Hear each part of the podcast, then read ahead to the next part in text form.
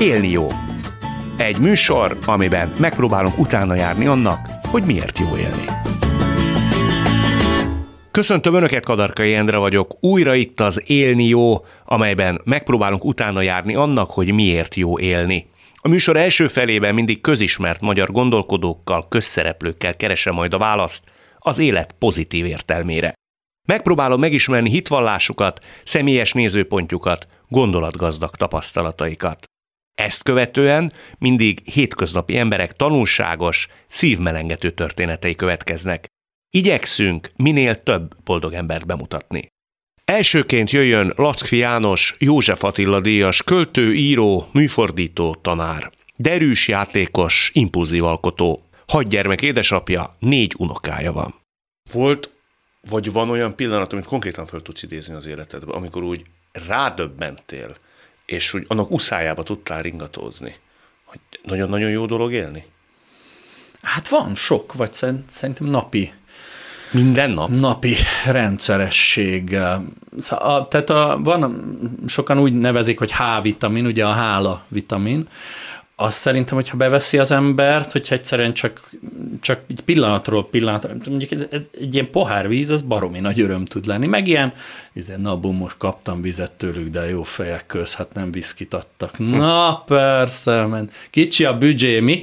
De, de így lehet így fogni, de, de, de jól esik egy pohár, egy kortyvíz,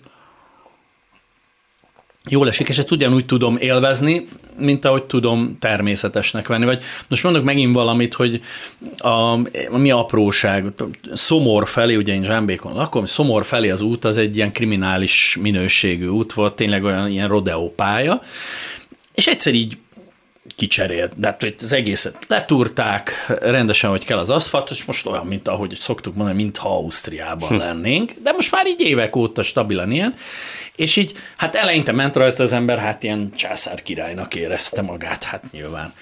E, aztán két hét múlva rájöttem, hogy megyek a Szomori úton, és még csak meg se rezdülök belül.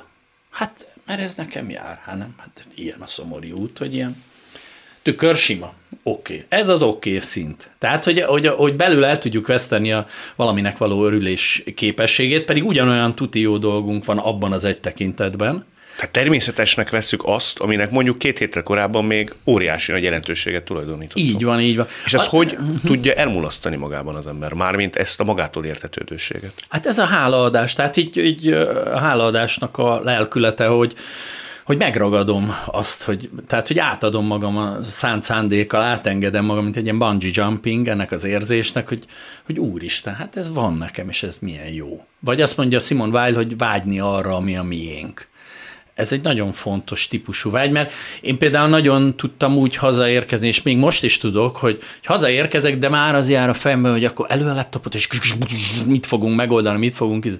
És még ki se jöttem abból, amiben vagyok, még azért se álltam meg, és mondtam hálát, meg hogy sikerült, megcsináltam, ami nem sikerült, azon túl vagyunk, és otthon vár x darab ember a maga kicsi lelkével, és hogyha oda megyek hozzá, akkor meg is nyitja nekem, és még egyébként le is lehet ülni, és, és ránézni x egyére az, tudom, az ajtóinkra, hogy milyen szép telifából vannak, és így tovább. De eljött már ott van az emberben a, a, a nyű, hogy tovább pörögni, zizegni, csak már otthoni környezetben, és akkor egy picit ezt, ezt a fajta vágyakozást megpróbálni uh, szítani, hogy, hogy igen, vágyom. Most, hogyha már az ajtóinkat mondtuk, tehát, hogy hogy akkor tanulja meg az ember, hogy mennyire jó, hogy valami van, hát amikor nincs.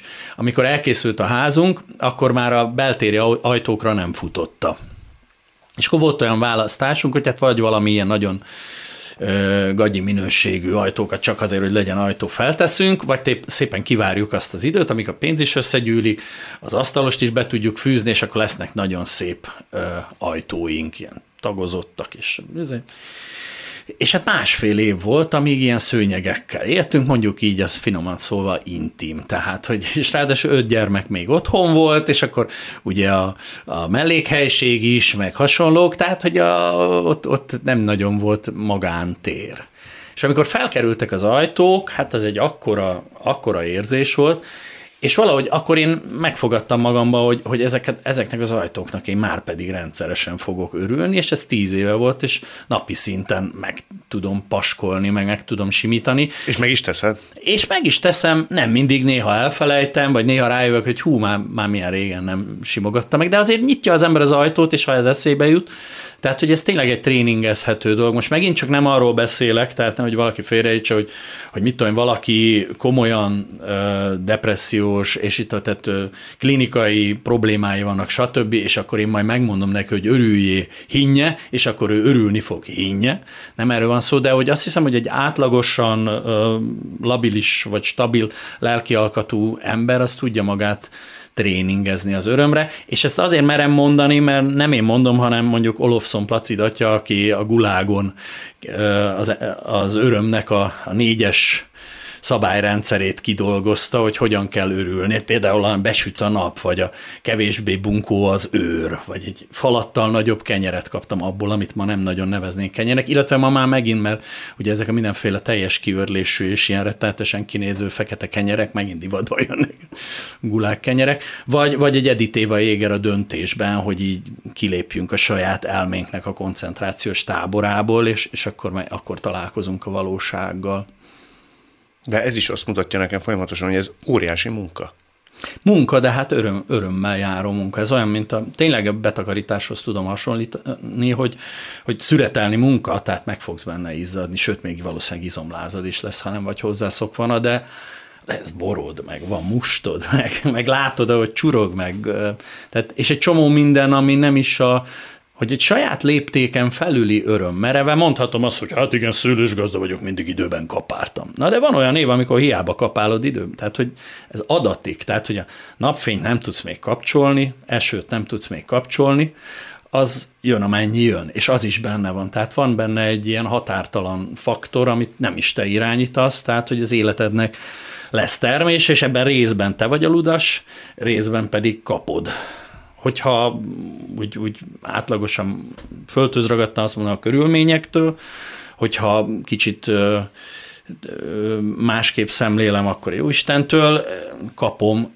és hozzáadom persze a sajátomat, de, de, hogy, de hogy ez ajándék, és akkor az, az ajándékot ki kell bontani. Tehát, hogyha nem bontom ki, akkor lehet, hogy ott áll szoba sarkában, egy nagy toronyban, és én legalábbis nagyon hajlamos vagyok erre, hogy, hogy igen, igen, tovább toljuk, toljuk, toljuk, toljuk, és akkor ott tornyosodik a sok ajándék a sarokban, és mikor fogod kibontani, öcsém? Mikor lesz neked jó? Ugye, nem tudom, szerintem ebben elég jó mesterek vagyunk, hogy ugye el tudjuk rontani az életünket.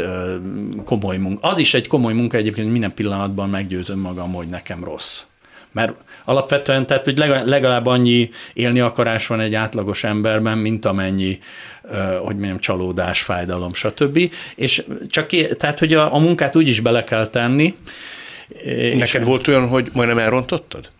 Hát sok, tehát hogy olyan értetett volt, hogy volt kiégésem, volt sztrókom, tehát voltak olyan dolgok, amikbe belefutottam, és... A kiégés az mivel járt?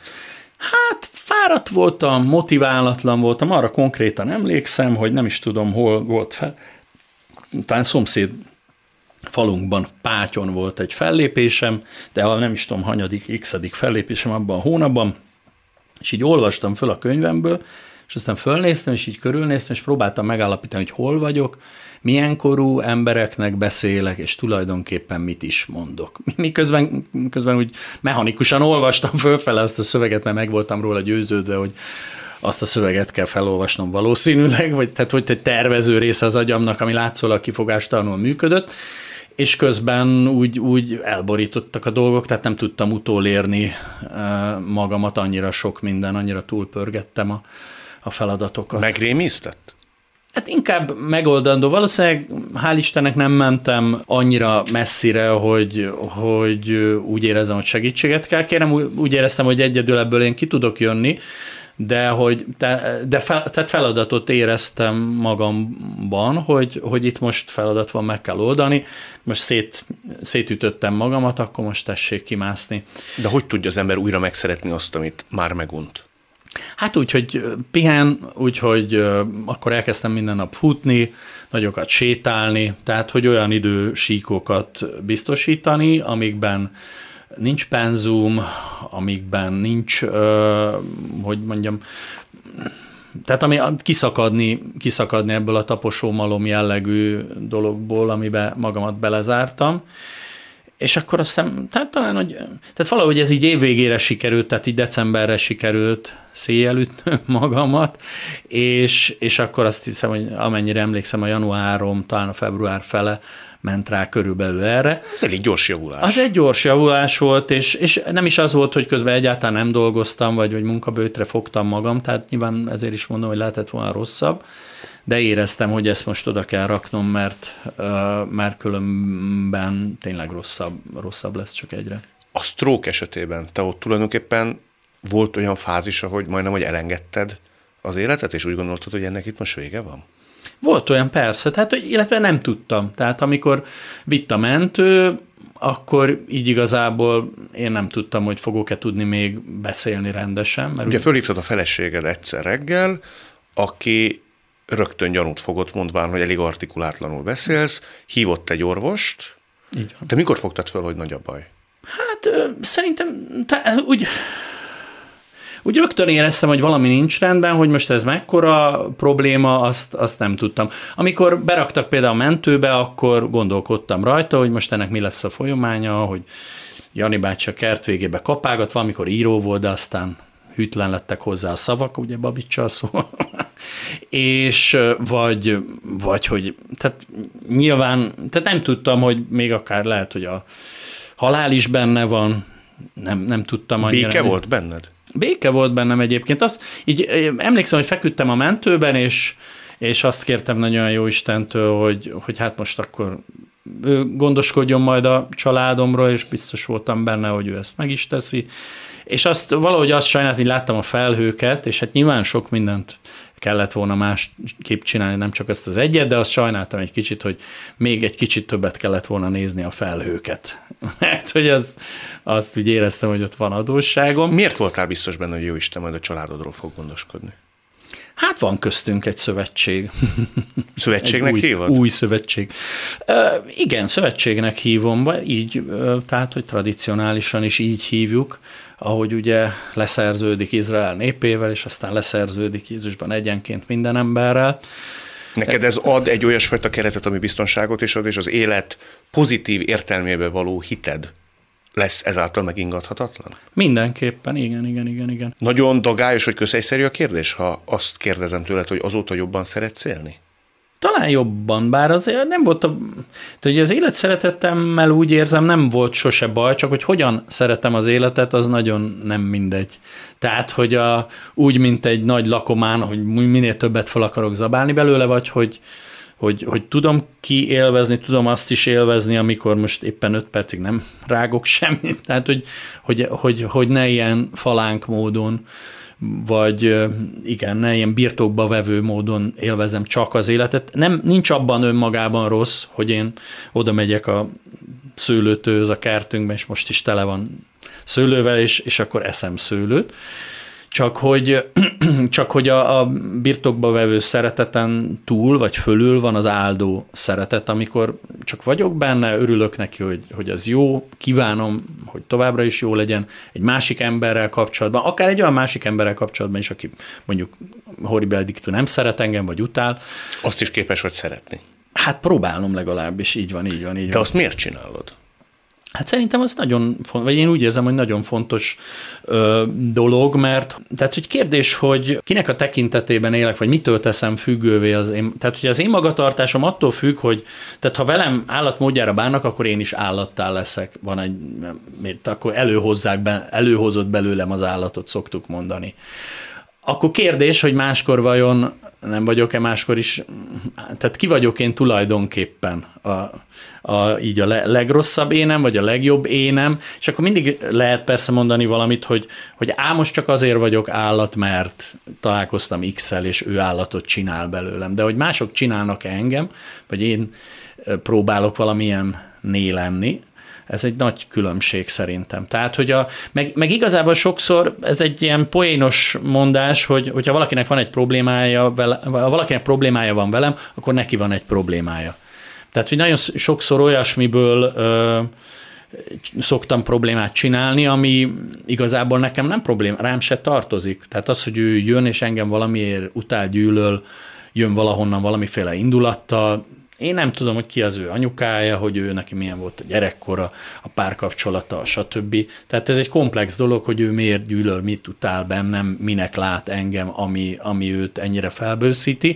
Tehát tulajdonképpen itt alapvetően önála van valami gubanc, ami abban kulminál, hogy engem utál, de hogy ez engem null mérlegelve nem kéne, hogy befolyásoljon abban, hogy én ki vagyok. Márpedig, hogyha ha föltuningolom magam, hogy ez a hülye, ez a hülye már megint, akkor, akkor én magam változom meg, pedig neki van gondja. A vezetésben van egy rengeteg ilyen rossz becsípődésünk például, most hogy egy másik példát mondjak, talán jól szemlélteti, hogy, hogy jön az a rohadék, nem engedi, hogy kimenjek, és akkor megint spannolom föl, azt sem tudom, hogy benne mi van. Miért jön 180? Na lehet, hogy ő mindig úgy megy, és akkor mi van? Kérdés, én hányal akarok menni? Majd attól függ, hogy az a rohadék ott mögött, de tényleg attól függ, hogy hányal akarok menni, hogy az a rohadék. Nem attól, hogy milyen kocsim van, hogy félek-e a büntetéstől, hogy oda akarok érni.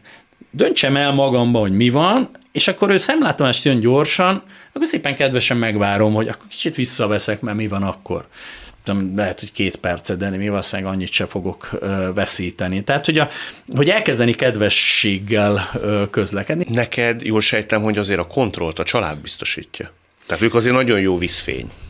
Igen, meg hogy nagyon, tehát, hogy nagyon jó, tehát nagyon jó hogy nem tőkesúly, vagy, vagy biztonságadó, és tehát olyan közeg, ami, amiből tud az ember meríteni, mert, mert hogyha tényleg téged a ez a szia, szia, puszi, szeretlek, ez egy, ez egy ilyen könnyű, ezt így utcán is, hello, hello, hello, szia, tehát hogy ez, ez könnyen ad, adjuk, könnyen vesszük, de nem, nem is nagyon sokba kerül, meg nem is nagyon, te nem biztos, hogyha a másik felhív, hogy most azon a gyere, mert baj van, akkor rendelkezésre állunk. Viszont, hogyha hazamész, és valaki ismeri a legrosszabb arcodat is, ismeri a, látott már mindenféle helyzetben, reggel, délben, este, és, és úgy el együtt szeret téged, tehát tudja, hogy mi az amplitudó, mi, mi a legrosszabb, ami kitelik tőled, és mi a legjobb, az, az nagyon nagy és nagyon megindító kincs.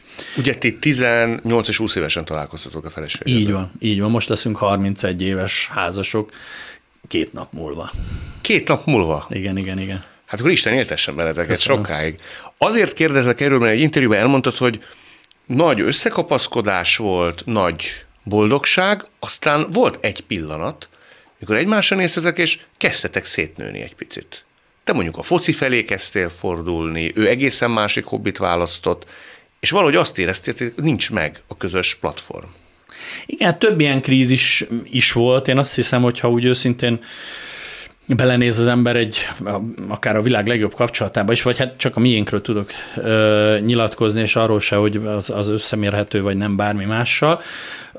Tehát, hogy vannak krízisek időnként, sőt, hát ugye a pszichológusok meg is mondják, hogy egy gyerek érkezik a család, de hogy egy kázi kedvenc érkezik, ha elköltözünk, ha iskolát váltunk, ha munkahelyet váltunk, stb. Tehát ezek mind krízisek, amiben idő megtalálni a saját helyedet. És nekünk is volt ilyen, például igen, a, a, ugye a házasságunk első 10-12 év az körülbelül ar, arról szólt, ugye a fiam rögtön a, tehát nászúton megfogant, és akkor menetrend szerint érkezett, és akkor öt gyermek tíz év alatt, és abban a, és ugye nem értettük, hogy miért gyerekeznek le a családban, hogy a feleségem nagy, nagypapának volt egy ilyen érdes modor, és mondtam mondjuk, hogy ez az az eset, amikor a gyereknek gyereke születik. és akkor fel voltunk háborodva, vagy kérem szépen, mi felnőttek vagyunk, hát ő 18, én 20, miről beszélünk. És de valóban így visszanézve a képeket, tényleg mulatságosan gyereknek néztünk ki, és valami mennyire azok is voltunk, és akkor felnőttünk szépen egymás mellett, de úgy, hogy ugyanaz volt a feladat. Tehát, hogy, hogy bepelenkázni, megetetni, megitatni, ezt kimosni, azt elmosni, mosogatni, és a többi, fölsöpörni, trallala, és akkor ezt nem is lehetett, nagy családot én azt gondolom, ha, ha csak nincs népes cselédsége az embernek, nem lehet hogy mondjam, komoly kettős munkamegosztás nélkül csinálni, tehát hogy ó, az nem az én dolgom. Tehát, hogy ilyen gyakorlatilag nincs. Vagy jó, nyilván én furtam föl a polcokat a falra, mert szerettem is, meg minden, de, de hogy alap, tehát van, amit inkább az egyik, vagy inkább a másik csinál, de hát, hogy a legtöbb mindent azt ketten így, így egy fej-fej mellett vált válnak vetve, ahogy a, tudom én, az arató és a marokszedő, tehát hogy így mentünk előre, és időnként cseréltünk pozíciót, szerepet, stb. De akkor, amikor az ember rádöbben arra, hogy x év után idegenné kezd egy picit várni a így másik, van. azért nagyon sokan azt gondolják, hogy így hát van. lehet, hogy az a megoldás, hogy így van, így van. Így van, és én nagyon-nagyon hálás vagyok tényleg a, a jó Istennek, hogy különböző emberek, tanítások, könyvek révén nekünk ugye tudtunk rá hogy hát egyrészt ez normális dolog, tehát hogy az is normális dolog, hogy ők egy idő után elkezdtünk felnőni. Egy, nem volt ennyire szoros, már ugye nagyobbak lettek a gyerekek, nem volt ennyire szoros a, a, a munkakapcsolat, vagy hogy mondjam, és akkor mindegyink, mind a kettőnknek egy kicsit tudott arra menni, amerre akart volna. Ő ugye elkezdett ilyen kutya idomítással foglalkozni, én engem elkezdett megint a foci érdekelni, kosárlabda, stb. Tehát, hogy olyan más dolgok, meg összefoglalókat, és így tovább, tehát olyan dolgok, amik a másikat picit úgy hidegen hagyták, és akkor ő egy picit olyan furcsán nézetre, hogy itt van egy lábszagú focista, pedig ő egy ez ment férhez, én meg, hogy ugye egy művészettörtész feleségem, most kutyaidomár, és mi szerettük, a, volt kutyánk mindig, de hát olyan kicsit olyan parasztos, egy kutyának kín a helye, meg egyáltalán, szóval ö, stb. És hogy találtatok egymásra? Hát aztán meg kell, el kellett indulni újra egymás felé. Tehát, hogyha valami zavar van a rendszerben, az általában én azért sajnálom tényleg a, a sokakat, tényleg környezetünkben is láttam, hogy hogy első, második kör falnak mentek, nem találtak egymásra, és, és föladták, mert pont az ilyen krízisek után jönnek az óriási eufóriák. Tehát, hogy, hogy minél... Szinte mindig? Az borítékolva van? Hát menetrendszerűen, vagy én, ahogy így visszanézek, hogyha, hogyha valami nagyon bebonyolódott kettőnk között, és tudtunk ö, kicsit távolságot venni, leülni egymásra, időt szánni rá, megnyílni a másik felé, meghallgatni, őt. Ugye nagyon gyakran csak berakunk egy képet a másik helyére, mint egy ilyen Photoshopban, hogy jaj, mert ő biztos azt gondolja, már elkezdi, tudom, mire fog kimenni, de végighallgatom, kiderül, hogy lehet, hogy nem is vagy mond valami olyat, amit sose hallottam még a gyerekkoráról. Tehát, hogy beskatujázzuk egymást egy nagyon bensőséges kapcsolatban is még akár, de hogyha ebből ki tudunk lépni, vagy ki tud engedni bennünk a görcs, akkor, akkor nagyon nagy egymásra találások, és egész más minőségű együttlétek és, és együttlétezések jönnek létre. Van egy kifejezésed, ez úgy megütött a figyelmem, nem tudom, hogy saját te vagy sem, de nagyon tetszik, és gondoltam, hogy ha találkozunk, akkor megkérdezem, mert azt mondtad, hogy egy ilyen hosszú párkapcsolatlan nagyon fontos az, hogy ki kell szeretni a másikból a jót. Az hogy kell csinálni? Igen, ez egy Bőte Csaba kifejezés, és nagyon-nagyon tetszett nekem.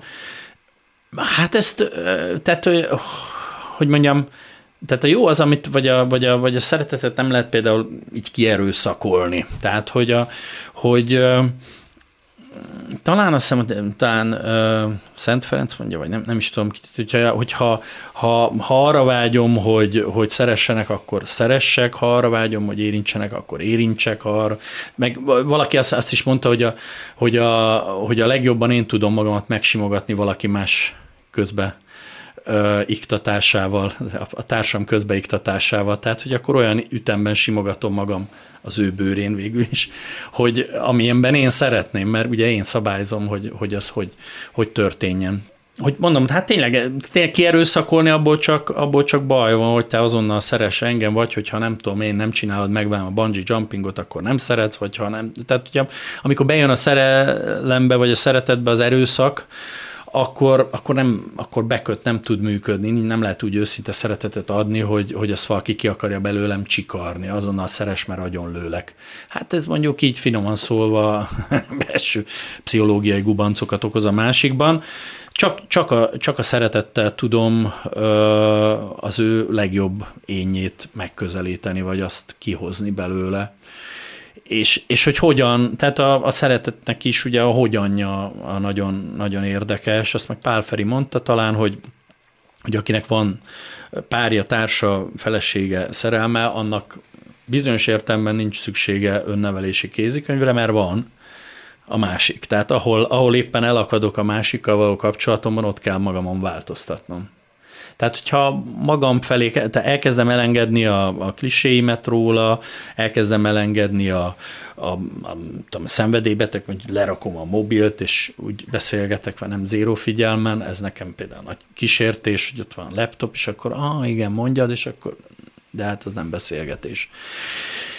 És akkor tehát tényleg félretenni a, a, tehát hogyha akadály van, akkor az annak a jele, hogy, hogy valami nem működik, vészvillogó, és akkor jobban kell szeretni. Szeretni ezt nyilván a magamat odaadni, tehát a, magam, a figyelmemet odaadni, a jelenlétemet odaadni, a segítségemet odaadni, és egyébként ez szerintem de lehet, hogy nem csak férfiaknak kísértés, de férfiaknak mindenképp, vagy talán inkább típus kísértés, hogy odaadni a minden tudásomat is. Tehát, hogy a, Azt mit jelent? Hát ezt a megszerelem nézőpontot. Tehát, hogy nem azért kérdezem, hogy mi van veled, hogy én azt meg, jól megszereljem, és megmondjam neked, hogy, hogy igazából mi kellene, hogy legyen veled, hogyha követnéd az A, B, C, D, és még az E pontot is, amit én most felvállalok neked, itt a terv, tessék, menjél, csináld meg hanem egyszerűen csak meghallgatom, és nem akarom megoldani. A másik problémája. Igen, igen, igen. Az nehéz, pláne ha szereted a nehéz, másikat. Nehéz, nehéz, persze. Vagy ha meg, meg is akarom ó, óhatatlanul oldani, de ne kínáljam fel ezt a megoldást, csak akkor, hogyha ő így fordul fel. És szerinted mi a megoldás erre a problémára? De általában nem ezt szokták. Tehát, hogy a másik nem erre kíváncsi, nem azért mesél nekem, hogy majd én biztos ezt meg tudom szerelni, hanem azért mesél nekem, mert meg akar nyílni, és, és valószínűleg, ha meghallgatom, és nem mondok semmit, könnyebben megtalálja a megoldást, mint hogyha én azzal frusztrálom őt, hogy én tudom a megoldást, és akkor jöjjön vissza, hogyha már azt végrehajtotta a, a parancsolataimat. Ti úgy családilag is, mint hogy trenírozva lennétek arra, hogy, hogy szeressük egymást, és jó dolog szeretni, és szép az élet. Hallom, hogy karácsonykor mindenki ír mindenkinek szeretett levelet? Uh-huh. Igen, hát aki, így az otthon lévők, mert ugye most már ugye négyen kirepültek, de nagy lányunk sokszor visszajön, hogyha teheti a karácsonyi ünnepekre, hazajön, úgyhogy akik vagyunk, az most úgy, hát ugye négy fő, mert hogy van az egyetemista nagylányunk, meg a 7 éves kis másodikosunk, tehát vagy így négyen, vagy, vagy még plusz egy ember, de hát nyilván amikor otthon voltak, akkor, akkor több, többen És miket voltunk. írtok egymásnak? Hát Tehát azt... Aktuálisan, ami abban az évben szúrt szemet, a szó jó értelmében, uh-huh. hogy tulajdonképpen ez egy ilyen visszatérő, menetrendszerű visszaigazolása annak, hogy mennyire fontos a másik. Uh-huh. Hát minden évben írunk, ugye, és nincs azért ennyire házi feladat jellege, tehát, hogy a, mit tudom én, a kicsi nyilván azt fogja, egy, rajzol egy szívet, hogy tudom én, mama szeretlek, vagy nem, tehát, hogy nincs ilyen konkrét elvárás, sőt, a, hát a felnőttek felé sem, vagy a nagyobbak felé sem, hogy, hogy most, hogyha nem, tehát megint nem annyira házi feladat, csak, de azért azt úgy, úgy, úgy, úgy nyomjuk, hogy legyen meg, meg nem tudom, El is teszitek? már, meg, és eltesszük, igen. Hát az nagyon nagy, azt így ki, bontja az ember, akkor fogy a papír zsebkendő, hogyha ezt a kis dobozt kibontom, amíg... Milyen gyakran szoktad kinyitni? Nem, nem ez is, ezt is nem elég gyakran, tehát, hogy ezt kéne, kéne gyakrabban, mert igazából itt csak annyi a megkötés, hogy, hogy a, tehát arra koncentrálni, amiért hálás az ember a másikban. És azért ez egy ilyen tényleg átlagos és átlagosan szeretetteljes családban bőven adódik, csak kérdés tényleg, hogy hát nyilván a, a mindennapi örlődésben, vagy nem tudom, merre fele nézünk, és akkor nyilván nincs mindig szemünk erre, vagy nincs mindig, nem, persze lehet törekedni arra, hogy kimondja az ember, mert nagyon sokszor, nagyon sok múlik a kimondáson, ugye ez a amikor megkértem a kezedet, mondtam, hogy szeretlek, lesz változás, értesítelek. Tehát, hogy ez a helyzet is ugye ebben el lehet sorvadni a, a visszajelzés hiányában. És ez pont arra jó, hogy hát így az ünnep terében ö, lesz, lesz visszajelzés. Én mindig nagy örömmel, persze nekem ez a szakmám, úgyhogy ezt lehet rá legyinteni, de én nagy örömmel írom meg ezeket a, ezeket a leveleket mindig, és, és jó, hogy lehet, hogy még többször is lehetne, mint egyszer egy évben. A jó az körbejár a világban, és hogyha az ember beáll ebbe a körforgásba, akkor, akkor sokkal gyakrabban esik le neki. Ez mondjuk egy haszonelvű megközelítés, mert nyilván akkor is érdemes ebbe beállni, hogy az égvilágon semmi nem esik le nekünk, még tényleg jónak lenni jó, nem csak ilyen kampány szövegszerűen, hanem tényleg öröm, örömérzés, vagy örömforrás, amikor adok, mert tehetem is, meg meg, meg látom, hogy ő abban el van akadva, és nekem abban akár van fölöslegem, vagy, vagy majd akkor kihúzzuk szűkebben, nem gond, azért meg tudjuk oldani, és, és ez, az nekem mindig nagyon felemelő érzés, hogy, és tényleg érzem ezt a, ezt a nagy, nagy körforgást, hogy ez nem egy elszigetelt partizán akció, hanem, hanem a jó jár körben a világban. Most mondjak egy példát, ami menetrendszerű, ez a Szent Miklós dolog, és ugye mondjuk, hogy jaj, hát a Mikulás, meg milyen béna, meg lila Mikulás, vagy ilyen Mikulás, vagy olyan, vagy húsvéti nyuszi van elrejtve a papírja mögött, de azért mégiscsak az a, az a tény, hogy valamikor a 12. században létezett egy darab ember, aki püspökként egyáltalán nem lett volna köteles így avval foglalkozni, hogy férhez tud-e menni három lány, de így bedobott nekik így inkognitóban egy, egy teli erszényt, és azok férhez tudtak menni és, és ebből egy, ha, ha megnézzük, még akkor is, hogyha ez eliparosodott, meg, meg elüzleti esedett, de hogy milyen világméretű kampány, hogy milyen kampányt tudnánk mi úgy elindítani, hogy biztosak lehessünk benne, hogy ezer év múlva is ezt tutira mindenki így fogja csinálni a világon, vagy legalábbis ettől inspirálva valamit fog tenni. Hát maradjunk annyiban, legyen ez a te kampányod, vagy szabadalmad, a szeretetlevél, hát ha kedvet kapnak hozzá emberek, mert ha ez az ára annak, hogy emberek szeressék egymást és jól érezzék, akár csak családon belül is egymás társaságában, akkor szerintem megéri. Így van.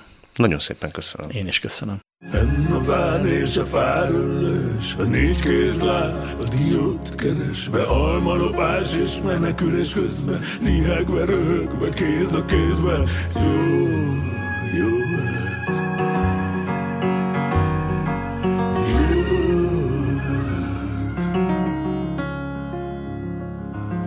Színházban, templomban, moziba, boltban Az utcákon és a kék alagútban. Taxiban, biciklin, mezit, laporban Izzadva, fázva, jóban, rosszban, jó Jó veled. Jó veled.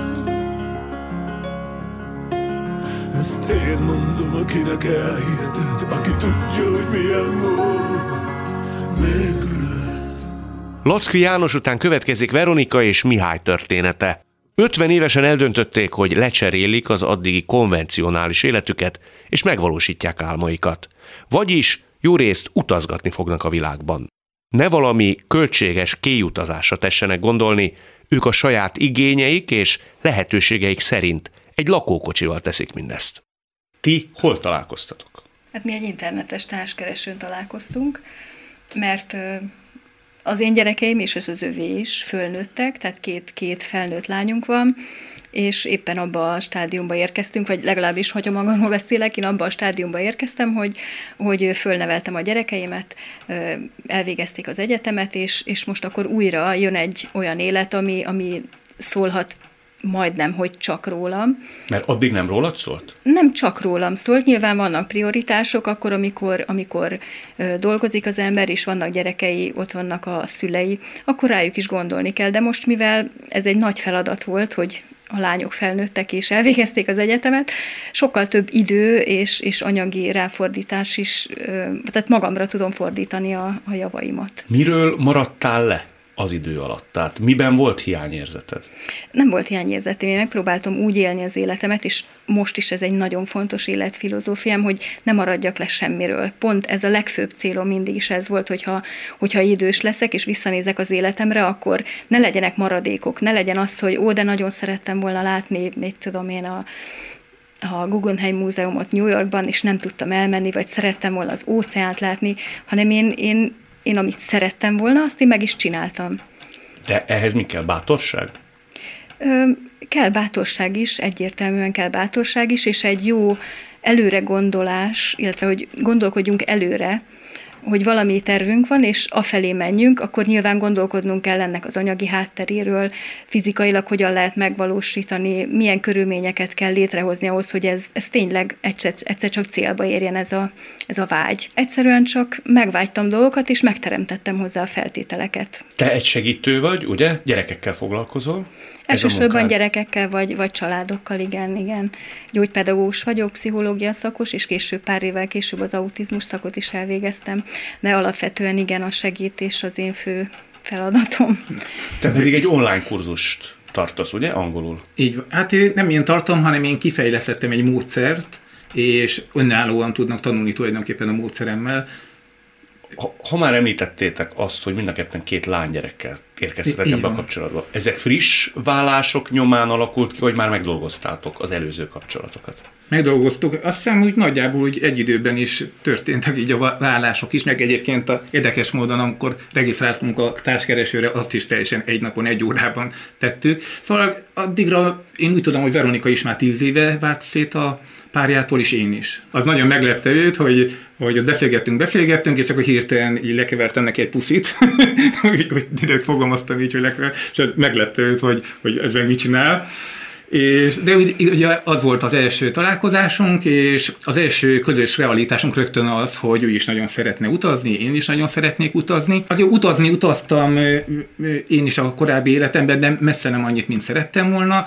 Az élmények is, meg a környezetváltozás az mindig nagyon jót tesz az embernek azt tudom javasolni, hogy szerintem azért jó utazni, mert a környezetváltozásnál elfelejti az ember a problémáit, mert hogy nem, az a, a, nem mere stimulálja az adott hétköznapi környezet. Más kéne lenni a, a napos tengerparton, fenn a gyönyörű hegyekben, és ott dolgozni, mint hogyha itt Budapesten, ugye én itt Budapesten éltem, Veronika Kecskeméten, itt járnék a tömött buszokon, vagy a dugóban ülnék, és, és igazából ezen akartam változtatni.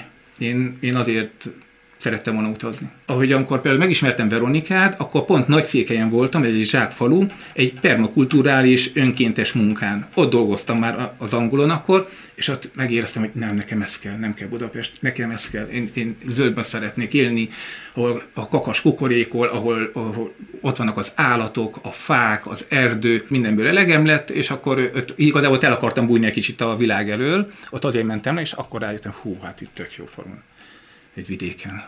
Szóval ez. És azóta ez van a fókuszban? Nagyon, nagyon. Ugye megismerkedtünk és kitaláltuk, hogy utazni fogunk, akkor a közös utazás konkrétan az volt, hogy egy év alatt körbejárjuk Európát. Utána az teljesült. Mivel mentetek? Lakóautóval. Már akkor ti vettetek egy lakóautót, ami hogy néz ki, mekkora? Hát ez egy 7,4 méter hosszú, igazából egy négy személyes lakóautó. Mindennel felszerelve? Hát igen, mindennel felszerelve, tehát Tisztálkodni lehet benne. Így van, fürdeni lehet benne, van nagy hatalmas ágy hátul, viszünk egy motort, egy 110 köbcentis motort, egy tandemkerékpárt, egyébként ezek az eszközök nagyon nagy szabadságot adnak nekünk, hihetetlen, hogy sokkal, de sokkal több élményünk volt ezekkel az eszközökkel, mint ezeket nem vittük volna. Mert hogy kötöttebb lenne, ha autóval mentek szállodába? Hát, uh-huh. hát, hát szálloda, hát az, az teljesen kötött, ugye? Hát, na akkor erről vagy mondok külön egy történetet, de maga a motor, ugye az lakóautóval nehéz is mozogni sok helyen, meg hát ugye, hogyha például egy szerpentines úton mész fel a hegyre, ott nem tudsz megállni, és nagyon kell koncentrálni az, az útra, egy motorral bármilyen hajtűkanyagban meg tudsz állni, fotózni tudsz, videózni tudsz. Ugye mi csinálunk egy vlogot a YouTube csatornán, meg van egy Facebook oldalunk, Veronika a gyönyörű történeteket ír, gyönyörű fotókat készít hozzá, én meg a videókat csinálom. Ezeket nem tudnánk megcsinálni. És akkor van, ahova eleve nem lehet bemenni, ugye, lakóautóval. És ráadásul imádunk motorozni, Veronika is nagyon szeret, élvezzük a szelet, ahogy, ahogy, ahogy sűjítünk a szélben, a napsugarat, a, a szabadságot, szóval tényleg ez mind a kettőnkben nagyon megvan ez a szabadságvágy, ez, ez többször már előjött. És ugye van, ahova még motorral se lehet menni, ott meg ott van a, a kerékpár. Mi nem megyünk kempingbe, hanem, hanem az a, az a mentalit, vagy az a filozófiánk, hogy mi szabadon szeretnénk meg, megélni ezeket a dolgokat, nem egymás mellett így parkolóba beállni más lakóautók mellé. Én úgy is gondoltam ezt, amikor meg elkezdtük, hogy hogy tengerparton, sziklaszírten, erdő mellett, patak mellett állunk meg, és nagyon bejött. És, de nyilván ezek problémákat is felvetnek. Milyen problémákat? Hát például az, hogy van, ahol, meg, hogy valahol nem szabad, vagy, vagy hogy leküzdjük azt, hogy mondjuk, hogy ő, ugye rengeteg ember minket ijeszgetett, hogy jaj, hát ez nagyon veszélyes, hogy főleg még, előtt még nem is ő, költöztünk be az autóba, hogy, hogy nagyon óvatosan, meg így megtámadnak, meg úgy megtámadnak, meg gázzal elaltatnak. Tehát annyiféle információt kaptunk, de mi ezeket legyőztük, leküzdöttük. Na most hallja ezt valaki, rögtön ad az első gondolata, hogy hát nekem nincs pénzem lakókocsira, lakóautóra. Hát igen, egy többféle megoldás létezik. Ugye mi is sokat vaciláltunk, hogy mit csináljunk. Ugye nekem a vállás után volt egy kis 27 négyzetméteres óbudai lakásom, és azon gondolkodtunk, hogy, illetve hát én gondolkodtam rajta, hogy én ezt eladom, és abból fogom megvenni, én eladtam a lakásomat, sokan hülyének is néznek emiatt. Eladtad a lakást? Én eladtam a lakásomat, én most tulajdonképpen hajléktalan vagyok, ahogy úgy veszem. Veronikánál élsz? Hát nem, a lakóautóban azóta. De ott, ott éltünk egyébként, mert én voltam mobil, oda költöztem hozzá előtte. Igen. De most is ez idő szerint a lakóautóba élsz Budapesten? Igen. Nem, most éppen Veszprémben, hát mindig máshol, nem, nem Budapesten. Budapesten élnek a lányaim, oda mindig elmegyek meglátogatni őket, de most például Veszprémbe tanulok, én mindig tanulok valamit, amikor itthon vagyok, de egyébként is az úton is, és most ott vagyok a, egy gyönyörű helyen egyébként a sítpatak mellett szoktam tanyázni. Mindig máshol vagy? Nem tudom, hogy havonta más városban lehet téged fellelni? Ezt is mondhatnám, de most éppen ez a tanfolyam, ez egy hosszabb tanfolyam, tehát most már két és fél hónapja egy, nagyjából egy helyben vagyok.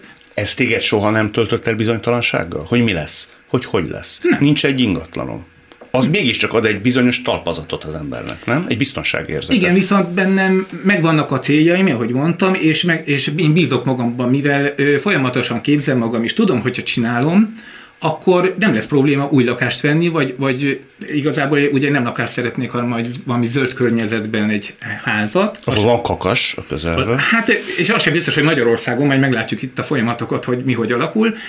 Azt is keressük egyébként, hogy hol tudnánk idős korunkat nagyon klasszul eltölteni. Az nem biztos, hogy Magyarország, hogy a, nyilván a lányaink, meg unokáink nyilván kötnek ide, de szóba jöhet Spanyolország, Olaszország. Na és, és az a lényeg, hogy ha ha az ember képzi magát, akkor az ad egy olyan magabiztosságot, hogy, hogy bízom magába, hogy ezt meg tudja teremteni újra. Mert ugye az lenne a normális, hogyha megteremtettem volna a lakóautózás feltételeit előre anyagilag, tehát most ebben nyilván megyek bele, nyilván elkövettem egy csomó hibát, ez nem úgy alakult, de én nem akartam így 50 évesen, ugye akkor 50 évesek voltunk, még 10 évet azon várakozni, hogy, hogy majd, majd idős koromban fogom megvalósítani ezt az álmomat. Nem, én inkább most eladtam, és és akkor ebből valósítjuk meg. A mai napig utá- imádom, tényleg, és még éveket el tudnék így tölteni. Most az a kérdés, hogy ezt hogy tudjuk összehangolni, mert Veronika azért nem szerette olyan sokat utazni, mint én. Ha rajtad múlna, te 365 napot menni. Én menni folyamatosan. Hát, hát persze annyit azért hazajönnék, hogy lássam az unokáimat, meg a lányaimat, de, de nekem nem probléma, akár hogyha 60 éves koromig folyamatosan ebben az autóban élek. Én tényleg annyira imádom, hogy ez nem okoz problémát. Te milyen fajta örömet okoz neked ahhoz képest, mint ahogy korábban értél? Hát az, hogy mindig máshol vagyok, hogy olyan szép helyeken tudok lakni, hogy ugye más, amikor elmegy sétálni, vagy, vagy elutazik, és akkor így ábrándoznak az emberek, hogy jaj, de jó lenne itt élni. Én fogom magam, odállok, és ott élek. Ilyethető, most is ott Veszprémben, ahol vagyok, egy olyan csodálatos, biztos sokan ismerik a Sétpatak völgyét, hát hihetetlen szép, itt Magyarországon is egy csomó szép hely van. Hát Európát tekintve pedig megszámlálhatatlan sok. Hogy kezdődött ez nálatok? Vettetek egy nagy levegőt, és azt mondtátok, hogy na belevágunk. Ez a Covid alatt volt? Akkor még nem volt Covid, illetve tehát a, a döntésünk az akkor született meg, amikor még szó sem volt erről a betegségről, és ö, akkor kezdtünk el autót venni, talán már meg is vettük, és a különböző felszereléseket begyűjteni, ami egy biztonságos és kényelmes úthoz szükséges lesz, és közben ugye kitört a járvány, de akkor Magyarországon még nem voltak megbetegedések, és szerintem nagyon sokan gondoltuk azt, hogy ez valami trükk lehet itt, nem tudjuk ki részéről, mert hogy Magyarországon nem haltak meg szerencsére emberek, sőt, tényleg be, megbetegedés sem volt az első Most még az első a leges-leges legelsőről. Szerintem így nyárig nagyon-nagyon kevés ember volt, aki megbetegedett, és mi pont nyára terveztük az elindulást, úgyhogy mi nem gondoltuk, hogy itt lesz sokadik hullám, egy megvolt, és úgy gondoltuk, hogy jó, hát majd ez, ez el fog oszlani, mint az összes többi ilyen Beengedtek dolog. titeket mindenhova? Igen, mert akkor épp, épp egy ez, ez júniusban volt, és akkor sehol nem voltak lezárások. Egy évig utazgattatok? Közel egy évig, igen, júniusban indultunk, és júliusban érkeztünk Pár meg. egy év. Nem is jöttetek igen. addig haza? Nem. nem is lehetett nagyon hazajönni, mert akkor ugye szépen sorban, ahogyan mentünk körbe, e, Európán, ott a partvonal mentén próbáltunk, a, a tengerparttól körülbelül egy ilyen 100 kilométeres mm, messzeséget határoztunk meg magunknak, hogy leginkább közel legyünk a tengerhez, de azért bebe mentünk bejebb is, hogyha valami érdekelt. És közben voltak lezárások minden országban más. És kihasználtátok mindezt?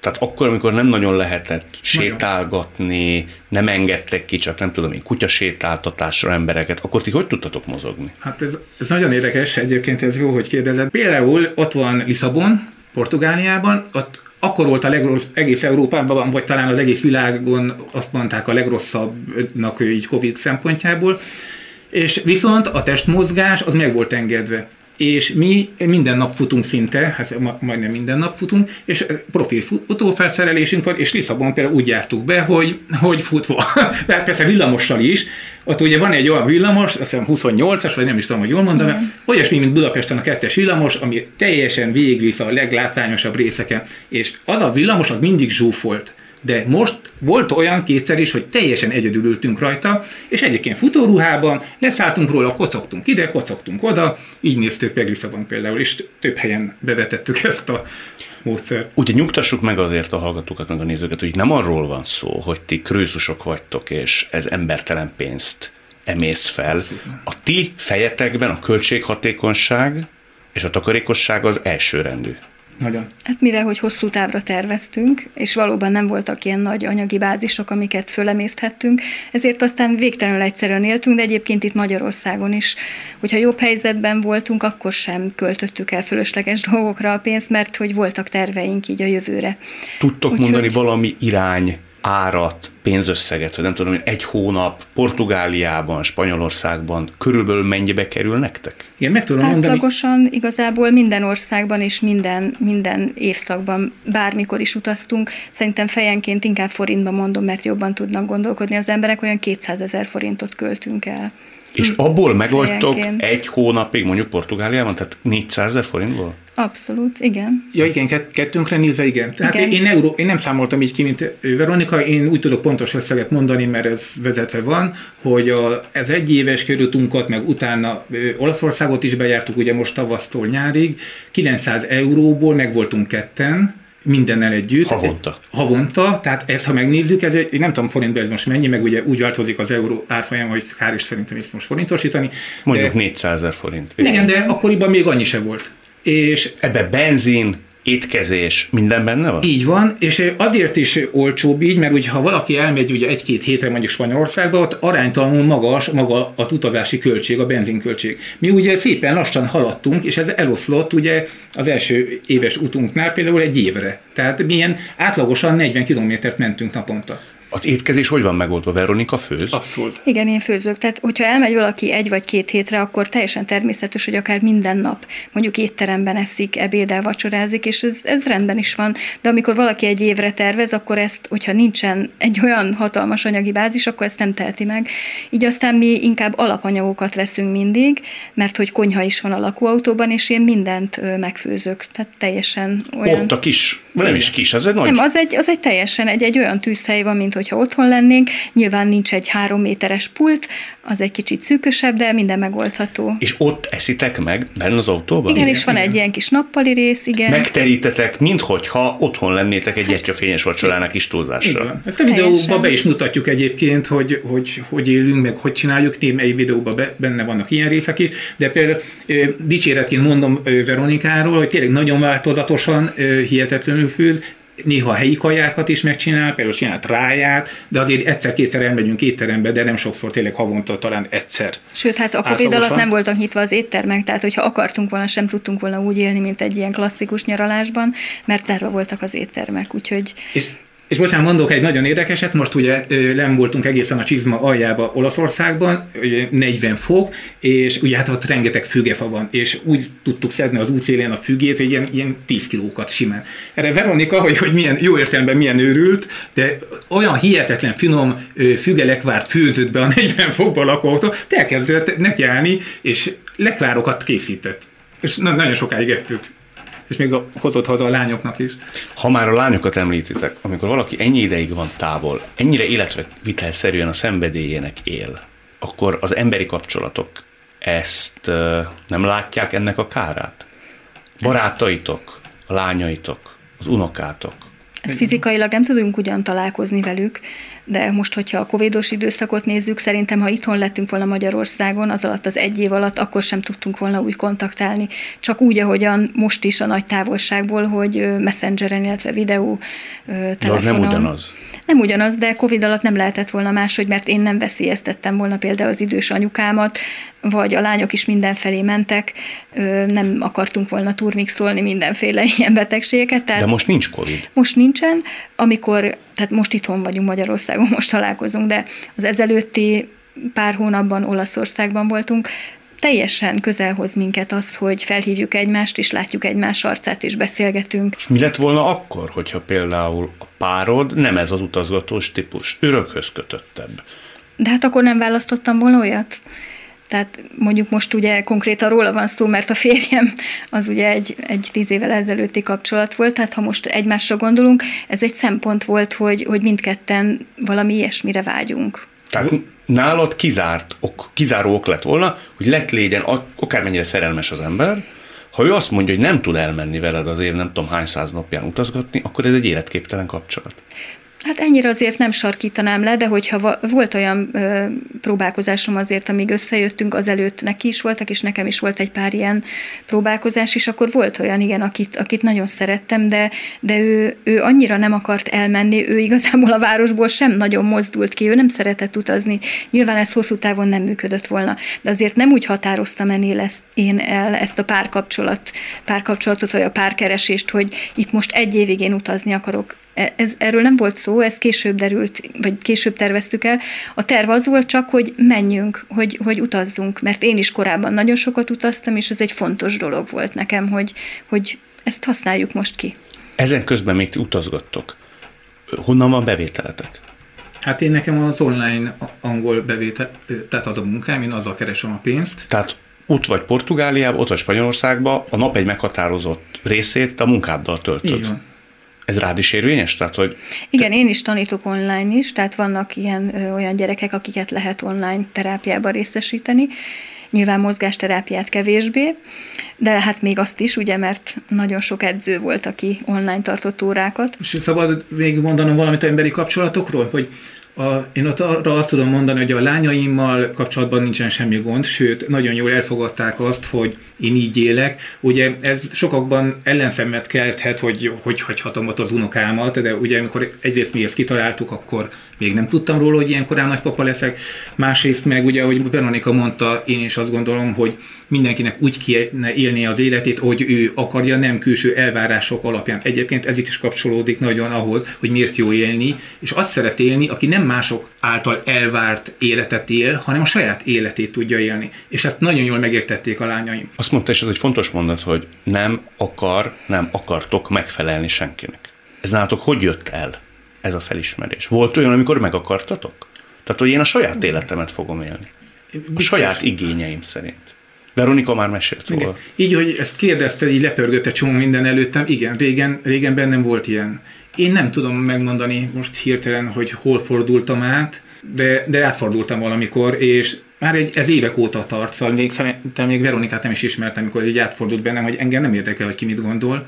Viszont az nagyon fontos, szerintem, ami szintén kapcsolódik az, hogy miért jó élni, vagy hogy jó élni, az emberi kapcsolatok viszont nagyon fontosak. Tehát aki nagyon sokat hallok, illetve nagyon sokat, sok, szor hallottam már az, hogy én nem szeretem az embereket, meg gonoszak, meg ilyenek, hogy inkább az állatokat szeretem, meg azért van kutyám. Szerintem, aki nem szereti az embereket, ő ott is elgondolkodhatna, hogy, hogy miért. Az, ott valamit akkor ő rosszul csinál. Tehát én nem mondom azt, hogy soha nem voltam korábban olyan fázisban, amikor, amikor úgy kevésbé tudtam kapcsolódni emberekhez, de Szerintem a boldogsághoz, meg a, a, a célokhoz vezető úton és az élethez nagyon-nagyon-nagyon fontosak a, a jó emberi kapcsolatok, és azt pedig jó kommunikációval, meg sok tanulással lehet elérni.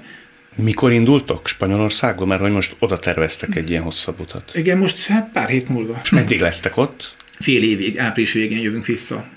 De csak azért, mert az autónak vizsgáznia kell egyébként, a nyarat nem kellett volna kihagyni, de most, most áprilisra visszajövünk. Igen. Ide hozzátok vizsgázni, de mentek vissza, gondolom. Hát Hát új tervekké, tehát mindig, egy, mindig valamit, amit kitaláltunk, az úgy teljesül, és aztán új célokat kell kitalálni. Most egyébként Görögország, Törökországba akartunk menni, mert ott még nem voltunk, csak most azért nem megyünk oda, azért megyünk vissza inkább Spanyolországba, mert azt már jól ismerjük, de én most nagyon sokat szeretnék dolgozni a Spanyolországba, szóval nem arról szól, hogy most itt mi havajozni fogunk egész télen, hanem, hanem én ezt kőkeményen dolgozni fogok.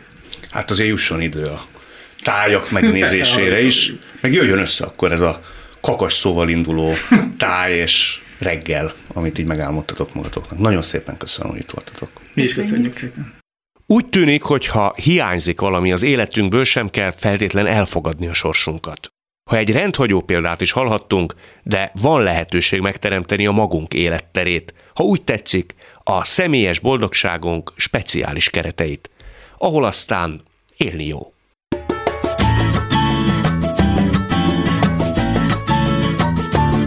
Élni jó.